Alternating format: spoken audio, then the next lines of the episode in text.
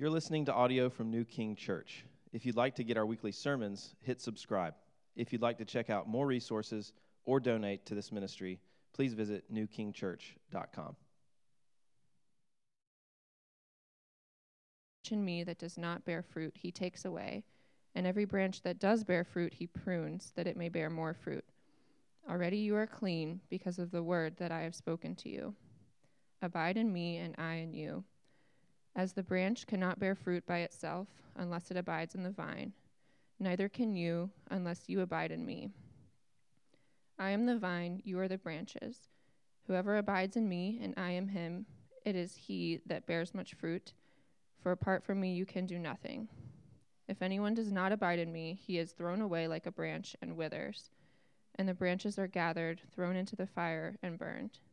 If you abide in me, and my words abide in you, ask whatever you wish, and it will be done for you. By this my Father is glorified. That you bear much fruit, and so prove to be my disciples. As the Father has loved me, so I have loved you. Abide in my love. If you keep my commandments, you will abide in my love, just as I have kept my Father's commandments and abide in his love. These things I have spoken to you, that my joy may be in you, and that your joy may be full. This is the word of the Lord.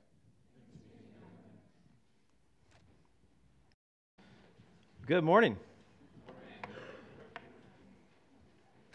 Happy Palm Sunday. Uh, next, next week is Resurrection Sunday. We'll be celebrating. I'm looking forward to that. Um, well, really glad that you're here with us this morning. If you're um, new to all of this, if you're exploring Christianity, welcome. We're so glad to have you. And, you know, if you've been a Christian since fanny packs were cool uh, the first time, you know, welcome. Um, yeah, those aren't new. Some, those have been around for a while. Um, here at New King, we have one driving passion, and that is we, we want to help as many people as possible find and follow Jesus. Um, we have four values that we use to sort of help us to filter decisions that keep us true to our mission here at New King. And that, those values are Jesus, hospitality, depth, and pioneering. And um, today's message is going to be really connected to that first value. Uh, to, we, we just say Jesus. What we mean there is uh, friendship with Jesus. And there's several different ways that you'll find in the scriptures that are going to talk about sort of the same thing um, friendship with Jesus or to walk with him uh, or to walk not by the flesh but by the Spirit. And the, the way that we're going to be sort of exploring this idea this morning through this passage is abiding in him, abiding in Jesus. Um, and so we're going to dive into Jesus' I am statement where he says, I am the true vine. We just heard the very beginning of that passage. So he, he says this, this massive statement about himself and then unpacks in the next verses what all that means. And there's so much we could learn. I mean, we could study these 11 verses for a year and not get everything out of them, but we're going to we're going to just get what we what we can in in one day here. Um, and I, my prayer is that you're going to walk away from here um, excited, hungry, to sit at Jesus' feet, hungry to abide in him, and understanding more of what that means for us. Um, pray with me one more time before we, we go any further.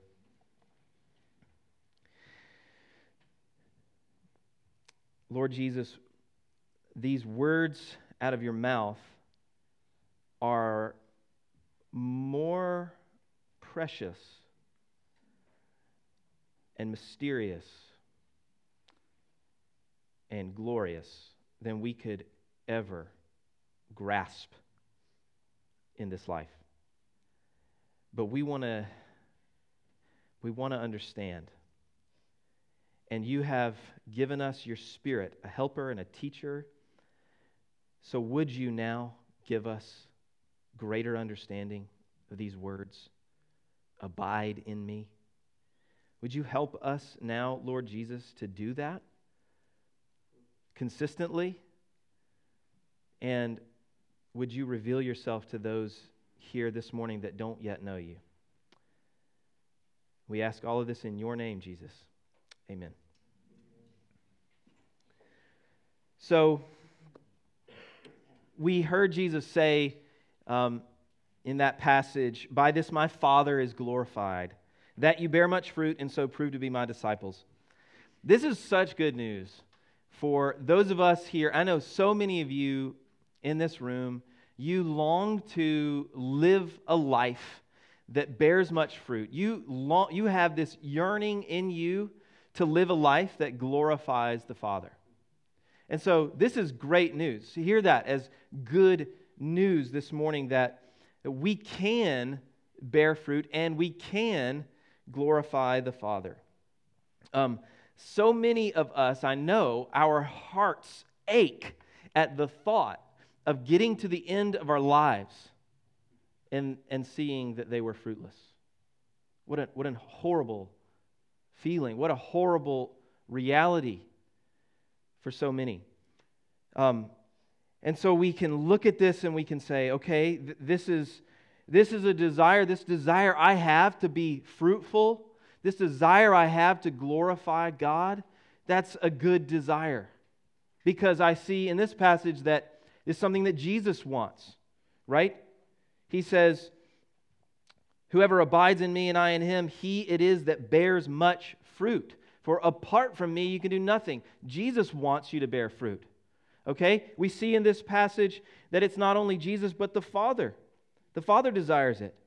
My Father is the vine dresser, he says. Every branch in me that does not bear fruit, he takes away. And every branch that does bear fruit, he prunes that it may bear more fruit.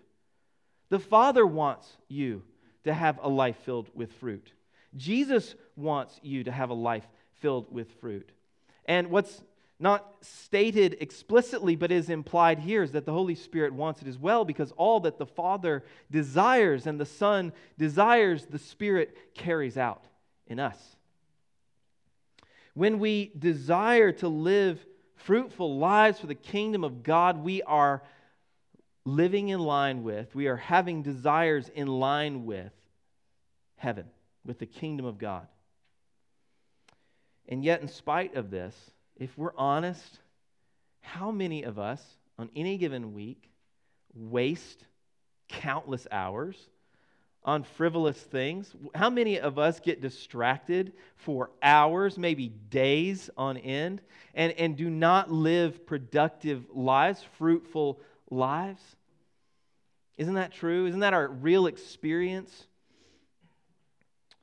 And yet, God has placed this yearning in us. He wants to accomplish it through us, and He means to teach us how to do that.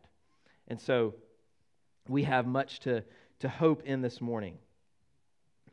Um, I, I, I understand that there are some in the room this morning who this isn't really a, a great burning desire for you. And, and I just want to I just want to say something to you. There is grace for you this morning. God wants to meet you. Maybe you're here this morning and you feel sort of numb. Maybe that's been the case for a long time. You haven't really had a burning in you to bear fruit for the kingdom of God. God wants to meet you this morning. He wants to awaken a fresh passion in you this morning by the power of His Word and the working of His Holy Spirit. And so don't despair. Maybe right now, if that's you, just quietly in your own heart, just say, God, would you do that for me? Would you awaken a fresh, burning desire to bear fruit for your glory? The fact of the matter is that this whole fruit bearing thing is part of what it is I mean, it's how Jesus says very plainly, it's how we prove to be a disciple. It's, it's the original call to follow Jesus. Remember when, when he calls his disciples, he says, Come and follow me, and what? I'll make you fishers of men. You're going you're going to learn how to bring others into this thing if you come and follow me. That's, That is the call, right? It's to follow Jesus is to be passionate about the mission that he gave everything for, that he spilled his blood for, right? And so, um, let's just ask God to birth a new passion in us to see fruit from our lives. Um, that's what it really is to be a disciple. It's not, maybe you prayed a prayer once, and, and maybe you even regularly attend church. That's not what it is to be a disciple. It's not what it is to be a, a follower of Jesus. Um, Jesus said in verse 8, it's by bearing much fruit that we prove to be his disciples. So, this morning we're going to look at, if you got a sheet when you came in, we're going to look at five questions that we want to answer from this text to help us to understand what it means that Jesus is the true vine, what it means that we're his branches, all these, these things that we need to piece together. Um, and we're really going to spend the most time on that question three there about how it is that we abide in the vine, but we need to answer these other questions as well so that it all makes sense to us. So the first question is How is Jesus the vine? He says, I am the true vine. At this point in the unfolding story, they're, they're finished with um, celebrating the Passover. The very last verse of chapter 14, he says, Let us rise, uh, rise, let us go from here. So they're, they're on the move now. They're going to end up in chapter 18 in the Garden of Gethsemane. So right now, they're, they're on their way there. And it's very possible that as they're walking there, they walk past some, some grapevines or something, and he is pointing them out. Jesus loved to use things to illustrate truths, right? And so, um, what is it about a vine that he wants us to see is true about him? Um, well, a vine brings water and min- minerals, nutrients from the soil to its branches in order for fruit to grow. That's what a vine does. It is, um, a vine is going to take its life and push it into the branches. You'll, you're never going to see an unhealthy vine and healthy branches right? Because the health of the branches depends upon the health of the vine. And so um, the, branch, the branch is dependent entirely on the vine, and the life of the vine runs to and through the branches. So Jesus is the vine in that he is full of life, pouring life and vitality into all who are connected to him. From Christ flows all of who he is into those who abide in him. So from Christ, the true vine, flow his love for God and others, his strength, his comfort, his generosity, his love of sinners, his hatred of sin, his long suffering, his desire to glorify the Father, his wisdom, his peace, his gentleness, his joy, his productive life to advance the kingdom.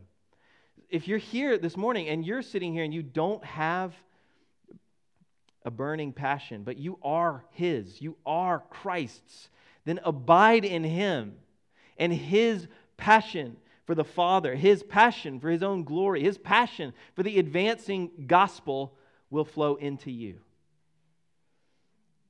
Just as the vine holds nothing back from its branches, so Jesus holds none of himself back from those who abide in him. The second question we need to answer is how are we branches? What does that teach us? He says in verse 5 I am the vine, you are the branches. Jesus ascended back into heaven, right? At the very beginning of the book of Acts. He's He's already died on the cross, was buried. He rose from the grave. He walked the earth for 40 days. He then ascends into heaven. But he's not done with his work on earth. And so he goes to the Father. They send the Spirit. The Spirit comes to the church, fills the church, and he continues his work through the church. The church is his body, he is its head. And this is just another way of talking about it. He is the vine, we are branches. So, one of the things that this teaches us that we are branches is that we are one with him. If you look at a branch, do you not say that it is also the vine? I mean, when the vine transitions to a branch, do you stop saying that's the vine? No, the branch is the vine. The, the, they're one, right? They are one. So we are one with Christ. We are his body. He is the head. We are his branches. He is the vine. That tells us at least three crucial truths about ourselves. Number one, it tells us we have a very crucial role to play here on earth. A very important role to play on earth. This, is, this is one of the most important things that we could become convinced of. God means to use you to reach the people in your life, not, not somebody else. Like the people that you're close to, the people that you know and love, your family members, your friends, your coworkers, God is planning to use you to reach them. Your plan A. And, and I think a lot of times we get it in our minds that that's somebody else's job. And like, we're friends with this person and we can pray for them, and we sure hope somebody's going to come along and tell them about Jesus. Don't we? But we are it, we are the plan. This is what being a branch means. He wants to bear his fruit, he wants to use you for the work he wants to do on this earth it tells us that he wants to use you also to encourage those that already know him. He wants to use you to disciple believers. He wants to use you to pour into other Christians and to help them to mature in Christ and to look more and more like Christ. That's your job, not somebody else's. You're his branch. And then it tells us that we are powerless by ourselves. Um, I think if we forget this, we have a tendency to rely on our own strength and then produce nothing because Jesus plainly said, Apart from me, you can do nothing, right? We need to remember that what happens to a branch if you cut it off? It dies. And if we are cut off, if we are not connected to the vine, we're going to wither and die. So we're powerless apart from Him. But when we are connected to Him, and this is the third important thing that we need to see when we are connected to Him, we are partakers of the divine nature, as Peter said. Wow. That is a more incredible truth than we can wrap our heads around. Partakers of the divine nature the life of God Himself is in us. And that's why Paul could say, I can do all things through Christ who strengthens me. All things. So, yes, we're absolutely powerless by ourselves, but when connected to Him, I mean, anything could happen. And so He wants to use even us we're plan A, church. There's no plan B. He wants to and means to use you to reach those around you, to disciple and encourage and equip Christians around you. That's what it means to be a branch. Now, our job then is to stay connected to the vine. If that's what's required of us, then we should we should spend a little bit of time really considering how we do that, right? So, so now we're going to answer question number three How does a person abide in him? How does a person abide in him? We're going to really look at verses 4 and 7 on this one. Verse 4 Abide in me and I in you, as the branch cannot bear fruit by itself unless it abides in the vine, neither can you unless you abide in me. And then in verse 7, which we're going to look at in just a second. He says, If you abide in me and my words abide in you, ask whatever you wish and it'll be done for you. So, the first thing that we need to acknowledge is that abiding doesn't happen automatically because you're in Christ, because you are because you believe in Christ, okay?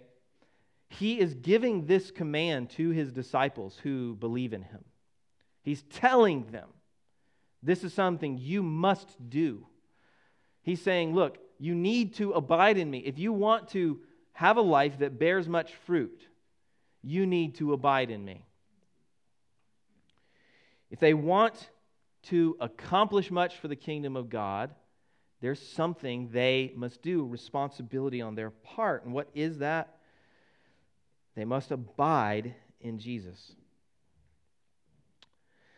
Abide is another word for to remain or to live in or to stay connected. Let me give you a definition of what it means to abide in Christ. To abide in Christ means to live relationally connected with Jesus from one moment to the next. It's pretty simple, right? I mean, it's a pretty simple definition not so simple to do. But this is what it means to abide in Christ, to live relationally connected to Jesus from one moment to the next. How many of you know you're, you're a follower of Jesus? You have the Spirit of God in you, and yet you can go an entire day not relationally connecting with Him. Anybody else? So you, you see why this is actually something that Jesus felt like, I need to tell them to do this. Because it doesn't happen automatically, does it? To abide means to live relationally connected with Jesus from one moment to the next. Now, there are two halves to this that I want, in particular, for us to focus on this morning. How do we do that? How do we live relationally connected to Him from one moment to the next.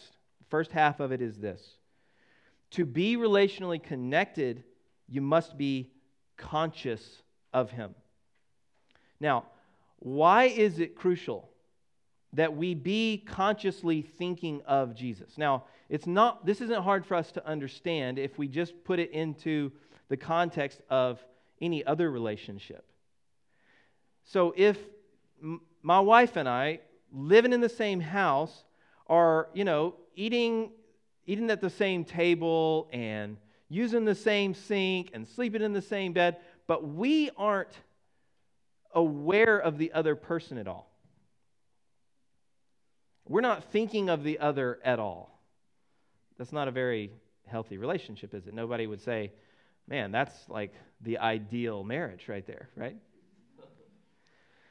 Or if Tiffany said to me, hey, will you go on a walk with me? And I said, sure, yeah. And, and we walked out the door. We started heading down the street, and we're walking the streets of Burlington together.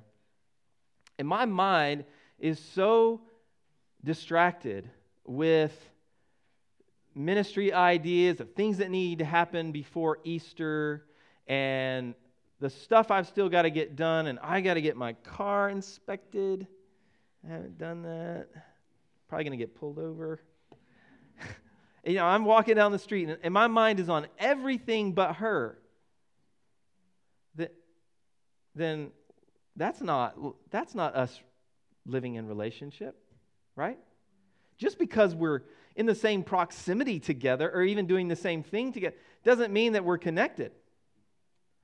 Because we all know this intuitively, relationship requires directing our thoughts toward another. However, when it comes to our relationship with Jesus, we forget this, don't we? We think, well, he's thinking about me, so. right? But to abide in him requires that you be thinking of him, that you be directing your thoughts toward him. Why? Well, we, we probably all want to we, we want to trust him we want to obey him we want to love him guess what you cannot do if you're not thinking about him you can't trust him if you're not thinking about him. You can't love him if you're not thinking about him. You can't obey him if you're not thinking about him. None of this happens automatically right? And so we need to direct our thoughts toward jesus. If you don't do that, Jesus says nothing much will come of your life. This is what, listen to this quote by John Ortberg in his book Soul Keeping. I love this. He says, I begin each day by challenging myself. How many moments of my life today can I fill with conscious awareness of and surrender to God's presence? I've been trying to make this the goal of my day as opposed to a list of things I have to get done.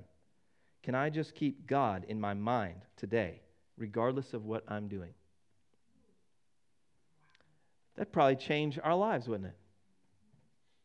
That's pretty simple, isn't it? But what if He was always before you? The psalmist said, I set the Lord always before me. This would change the way we live.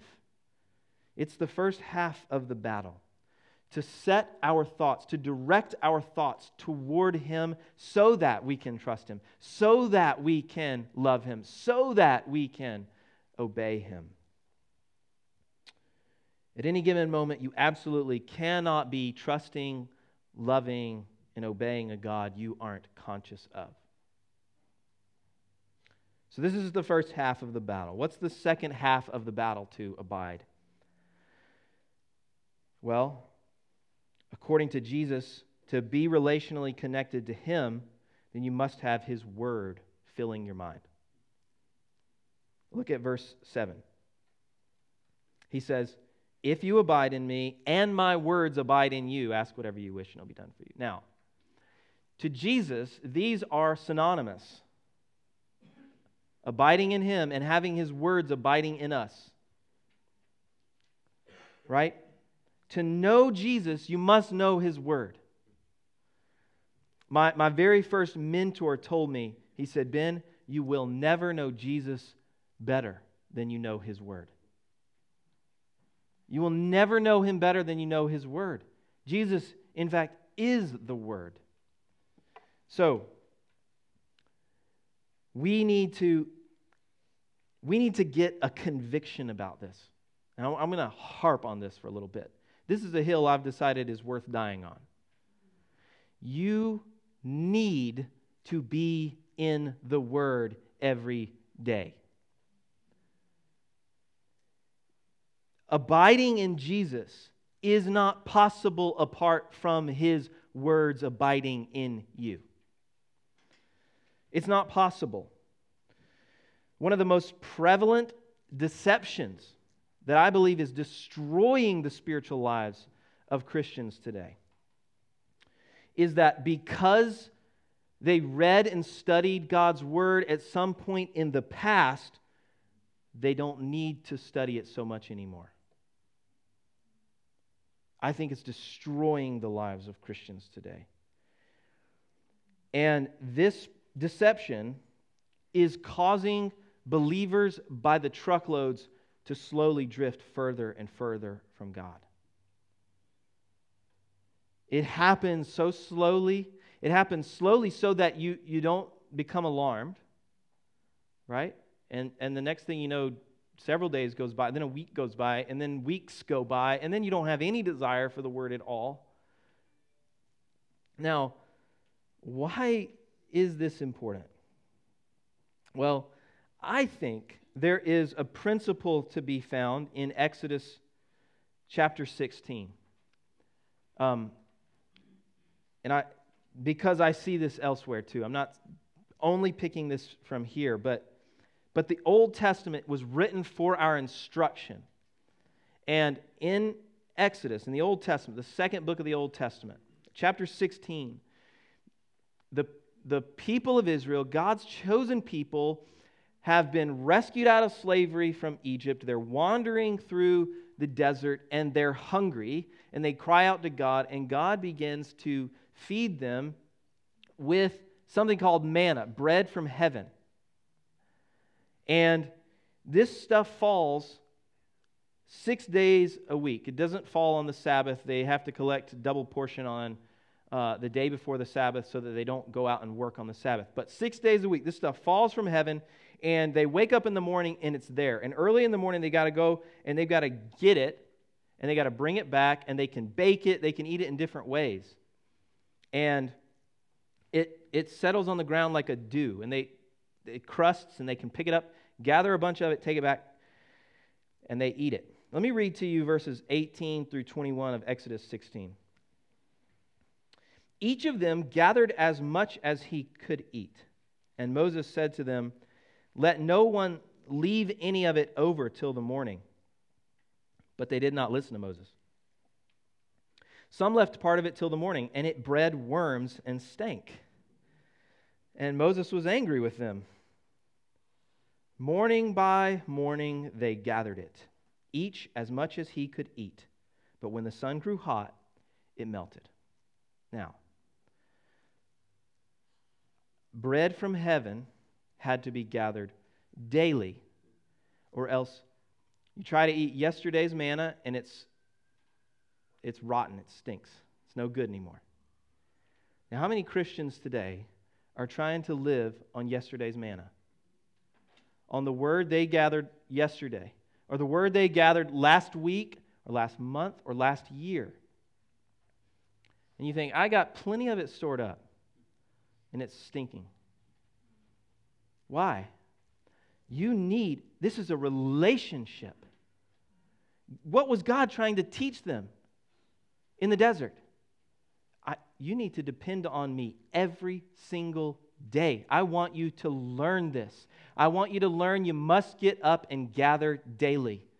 And what does Jesus teach us to pray?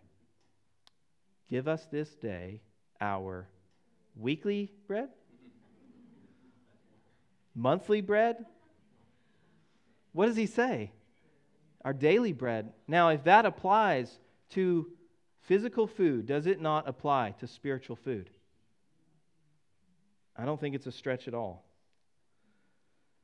What really matters in your spiritual life, when, when Jesus looks at you and he assesses you, what matters? Your love for him today, not yesterday. Read Revelation chapter 2, verses 3 through 5 to the church in Ephesus, Jesus says, I know you're enduring patiently and bearing up for my name's sake. You've not grown weary, but this I have against you that you have abandoned the love that you had at first. Remember, therefore, from where you have fallen, repent and do the works you did at first. If not, I will come and remove your lampstand from its place unless you repent. For some of you, this is all that you need to take away this morning. It's time to stop living on yesterday's manna. It's time to get serious about daily gathering from the Word of God so that you can have a fresh word every day. I want to look at several verses just really quickly just to support this more. 2 Corinthians 3:18 teaches us that we become what we behold. We become what we behold. It says, "And we all with unveiled face beholding the glory of the Lord, are being transformed into the same image from one degree of glory to another. The more we behold the glory of Christ, the more we are transformed into the image we behold.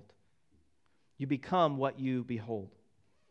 And so, this is something we need to do daily. How do we do that? How do we look upon the Lord today? We don't have him physically here with us. He has revealed himself to us through this book, even when he was walking the earth physically. I mean, this just hit me as I was meditating on this this week. He's on the earth after he has risen from the grave. He's walk, he, he, doesn't, he doesn't throw this out while he's here.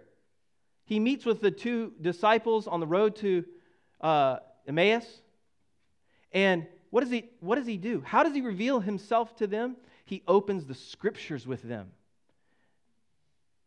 He opens the scriptures and he says, Look, here I am throughout the scriptures. And their hearts burned within them.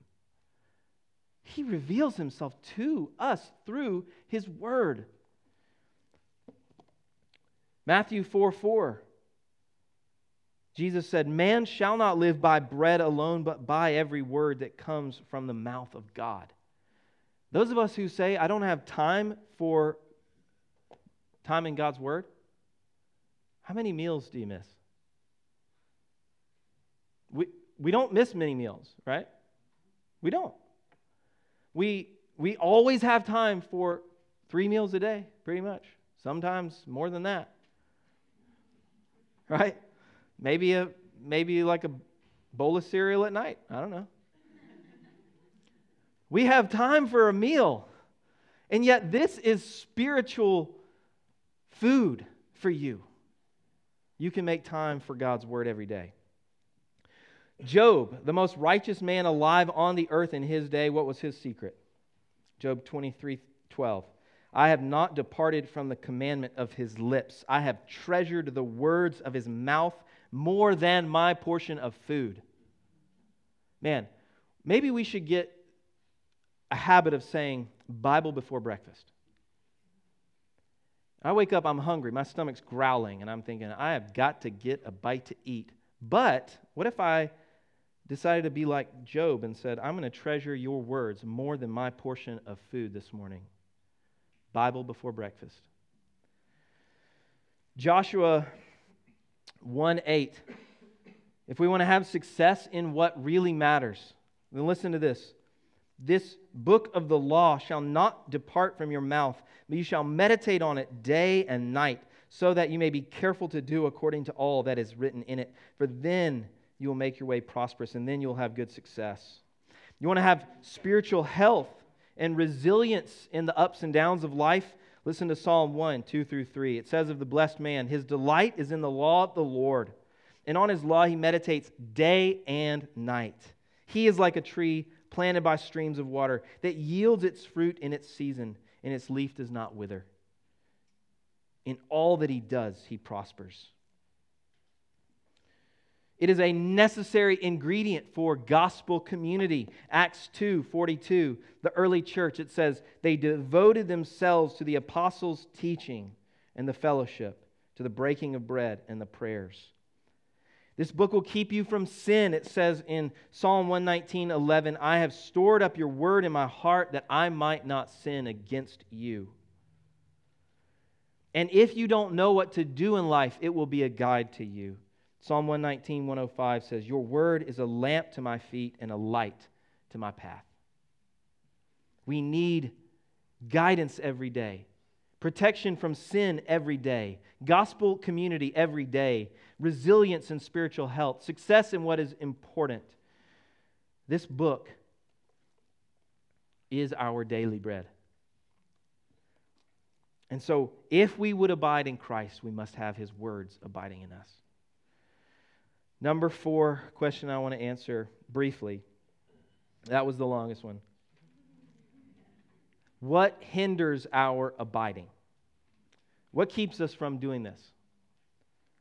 Um, because he says, If anyone does not abide in me, he is thrown away like a branch and withers, and the branches are gathered, thrown into the fire, and burned. If we do not abide, we will wither and die. This is life and death. One of the most significant hindrances to abiding in Christ is prideful is a prideful self-sufficient heart. When we think we can do it on our own. And and this is something we have got to be vigilant against constantly. I mean all week long I felt myself as I thought through this message saying, Lord, help me. I, I, I always default back into self sufficiency. I always revert back to working in my own strength. This is a constant battle. Constant battle. We've got to put to death our pride. We've got to remember that we are in constant need of Jesus. Remember Psalm 127 1 Unless the Lord builds the house, those who build it labor in vain. You know what that reminded me of this week? There are actually things that you can accomplish in your own strength, it's just going to be in vain. You might build a great house with your life. In the end, it's going to all be in vain. You can, you can get some stuff done. But do you want, do you want work, fruit that lasts? Then it must be done in His strength. So we need to learn dependence and humility. Another great hindrance to abiding in Christ is an addiction to distraction and entertainment. And this is such a, a issue today. I mean, I, I harp on this all the time, but I feel like it's, I, it, we need to. Our phones are killing us. I mean, they are. We are, every in between moment of our lives is being sucked up by this device social media. What are we getting out of scrolling through other people's pictures? But, it's, but it is, it's like an addiction. It's because we cannot stand to be bored for a minute, right? We, we need to see the results of this in our lives because this is serious, right? If to abide in Christ requires that we direct our thoughts to Jesus moment by moment, from one moment to the next, then that means that the things in our lives that perpetually take our attention away from Him are deadly. Now, I'm not saying throw, throw away your phone. Maybe you need to. I don't know. But what I am saying is we've got to learn how to live with our technology in such a way that it doesn't destroy our souls. Like, this is one of the biggest issues facing the church today is just how do I focus on God with all the distraction that's around me? And I wake up and the world is moving 100 miles an hour and I just jump in the stream. Right? I check what's going on in the news and there's a, a hundred things happened since last night. And it's and it just sucks me in, right? And then we go through our day and we can't even go to the bathroom without being distracted. I mean, let's get real. We, there, we have to make laws about texting and driving because, because the addiction is real. Like, you can't even drive down the road without looking at this thing. It's that powerful, the pull. Why harp on it? Because if you are constantly looking at a screen, you are not beholding Christ. And it's not just your phone, it's, it's your computer at work, it's, it's your TV when you get home, it's all of it. It's always there. We're addicted to distraction because if, heaven forbid, for one moment there is silence, I have to face my real self before God and it hurts. So I'd rather just distract myself. So we've got to prioritize how am I going to use all the little in between moments of my day so that I can actually abide in Christ, so that I can actually pray. How do we pray without ceasing if we're looking at our phones without ceasing? Or texting without ceasing. We, we don't. The second um, hindrance that I see to abiding in Christ is that the cares of this world, the deceitfulness of riches, take up so much room in our hearts that we don't have the room to love and meditate on the Word of God. Um, remember, Jesus said in Mark 4 18 through 19 that there are some people who hear the word, but the cares of the world and the deceitfulness of riches and the desires for other things enter in and choke the word, and it proves unfruitful. This is a, a, a, totally different case. This is somebody who is spending time in the word, but then their heart isn't good soil to receive that, to meditate on that, for that to actually put, produce change. Because their heart is so crowded with other desires. The, the desires of the world, the deceitfulness of riches, the desire for other things. That's so crowding out the word that even though they're putting the word in, nothing is being produced out. Um, I don't have time to go into all that, but, but, but we need to remember that we are sojourners on this earth. We're only passing through. This is not our permanent home. We're citizens of heaven right? And so that changes our mentality of instead of I got to store up for myself in barns here. I need to store up treasures in heaven where moth and, and rust can't get to, a thief can't get into it and steal, right? Finally, what are the results of abiding? I'm just going to hit these pretty quickly. Jesus said, Apart from me, you can do nothing. So, the positive of that statement is, With me, you can do much. And so this is just an encouragement to us that one of the results of abiding is Jesus' productive, efficient, powerful work through us. We are incapable of anything on our own. We are able to accomplish much through him. He says, Whoever abides in me and I in him, he it is that bears much fruit. Well, fruit, it, fruit can be so many things. Um, it can be godliness, purity, um, holy and uplifting conversation with others. Um, it can be any of the fruits of the Spirit love, joy, peace, patience, kindness, goodness, faithfulness, gentleness, self control. It can be making disciples. It could be planting seeds of the gospel. Fruit is anything good and lasting that Jesus does through you. Um, he says, If you abide in me and my words abide in you, ask whatever you wish and it will be done for you man, what a wonderful result of abiding that our prayers become effective.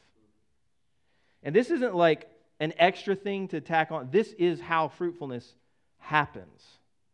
So we, we got to really not, don't miss this. There is no fruitfulness apart from prayers that are answered. Okay?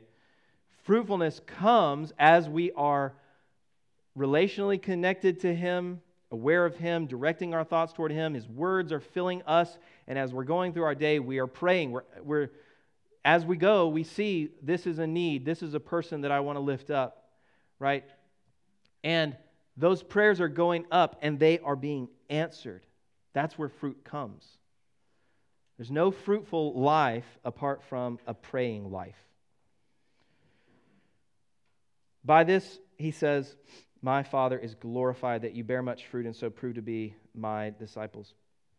So, one of the results of abiding is that the Father is glorified and that you want the Father to be glorified. That's, that is the driving desire of Christ.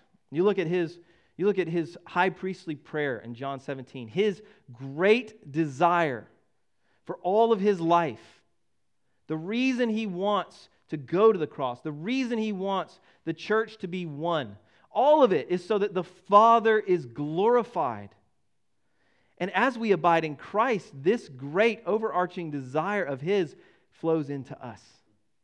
We begin to want that more than anything else. And then finally, he says, These things I have spoken to you that, your, that my joy may be in you and that your joy may be full. And this is just wonderful icing on the cake. When we abide in Christ, we get his joy. We get full joy. He's saying, Look, if you get my joy, it's maxed out. There's not a better option out there for you. You can stop the search. If you get his joy, you get all the joy a person can get full joy. and his joy becomes our strength, Nehemiah 8:10. Man. So this invitation to abide in Christ, who is the true vine, is an invitation to be with God. To be with him. Isaiah 7 14, one of the most famous prophetic passages in the scripture, says, Therefore the Lord himself will give you a sign.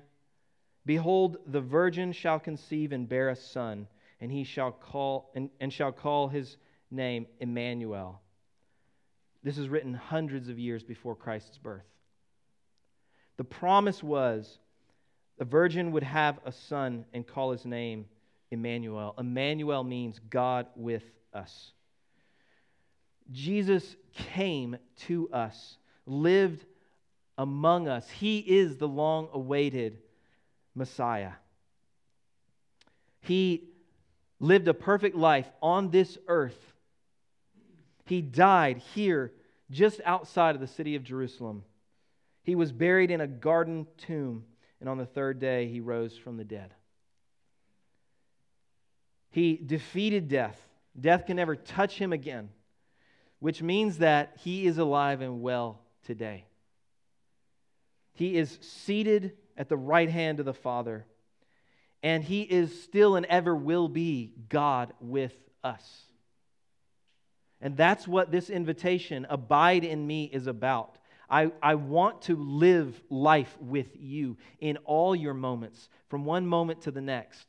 When you're washing dishes, when you're driving to work, when you're at work, when you're jogging on the treadmill, when you're you know, parenting your kids, whatever you're doing, He wants to do that with you. If you're not a Christian, you can begin this relationship with Him today by turning from your sins to Him in faith and trusting in Him. I, I want to invite you to do that this morning if you have not. This is an open invitation to anyone who will come. Come to Him. Turn from rebellion against God and unbelief and turn to Him and believe and trust Him to save you. And you can have this life with Him. Now, what if you already know Him? Here's the challenge I want to give you you have a choice to make. What are you going to do with the next two hours? This is where this is where learning to abide in Christ begins. We could say, like, I'm going to abide in Him from now until forever. That's awesome. But but really, really, we've got to learn how to do this for the next 2 hours. Right? We need to take real chunks of time and make goals and say, I want to live the next two hours with my mind continually directed toward Christ. And whatever of His word I can conjure up, filling my mind and my thoughts.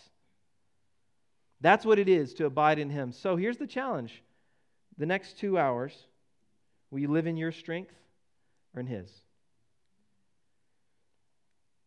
Will you live relationally connected to Jesus for the next two hours? And then what if you did it for the next two hours after that? And the next after that. And then if just this week, if we just said, I'm going to wake up every day, just this week, I'm going to, I'm going to make it my goal to see how many of my moments I can fill with uh, an acknowledgement of and a surrender to God. What fruit do you think would begin to effortlessly grow in your life? And that's the cool thing about fruit. You never see a branch straining. This happens naturally. It just happens naturally. You begin to see lives being changed and impacted all around you, and you go, I didn't even mean for that. I just was hanging out with Jesus. You end up having a healthier and happier marriage. You end up having kids who love the Lord, gospel conversations with friends and coworkers who didn't know Jesus, a greater love for God, and purity in your thoughts and your actions. I, imagine if just a few of us in this room got this. Not even if the whole, just if a few of us, seriously, like if if a handful really got this, I mean, it would change our community. Look at what one person, Jesus, did constantly in connection with the Father. Look at, ah, I mean, we're not Jesus, but we have him in us. Man, I believe we'd see the kingdom of God advancing more rapidly than we ever even imagined. And because because God can do and wants to do more than we could ever ask or think or imagine through a person who is surrendered to Him and just allowing Him to live His life through them. Let's pray.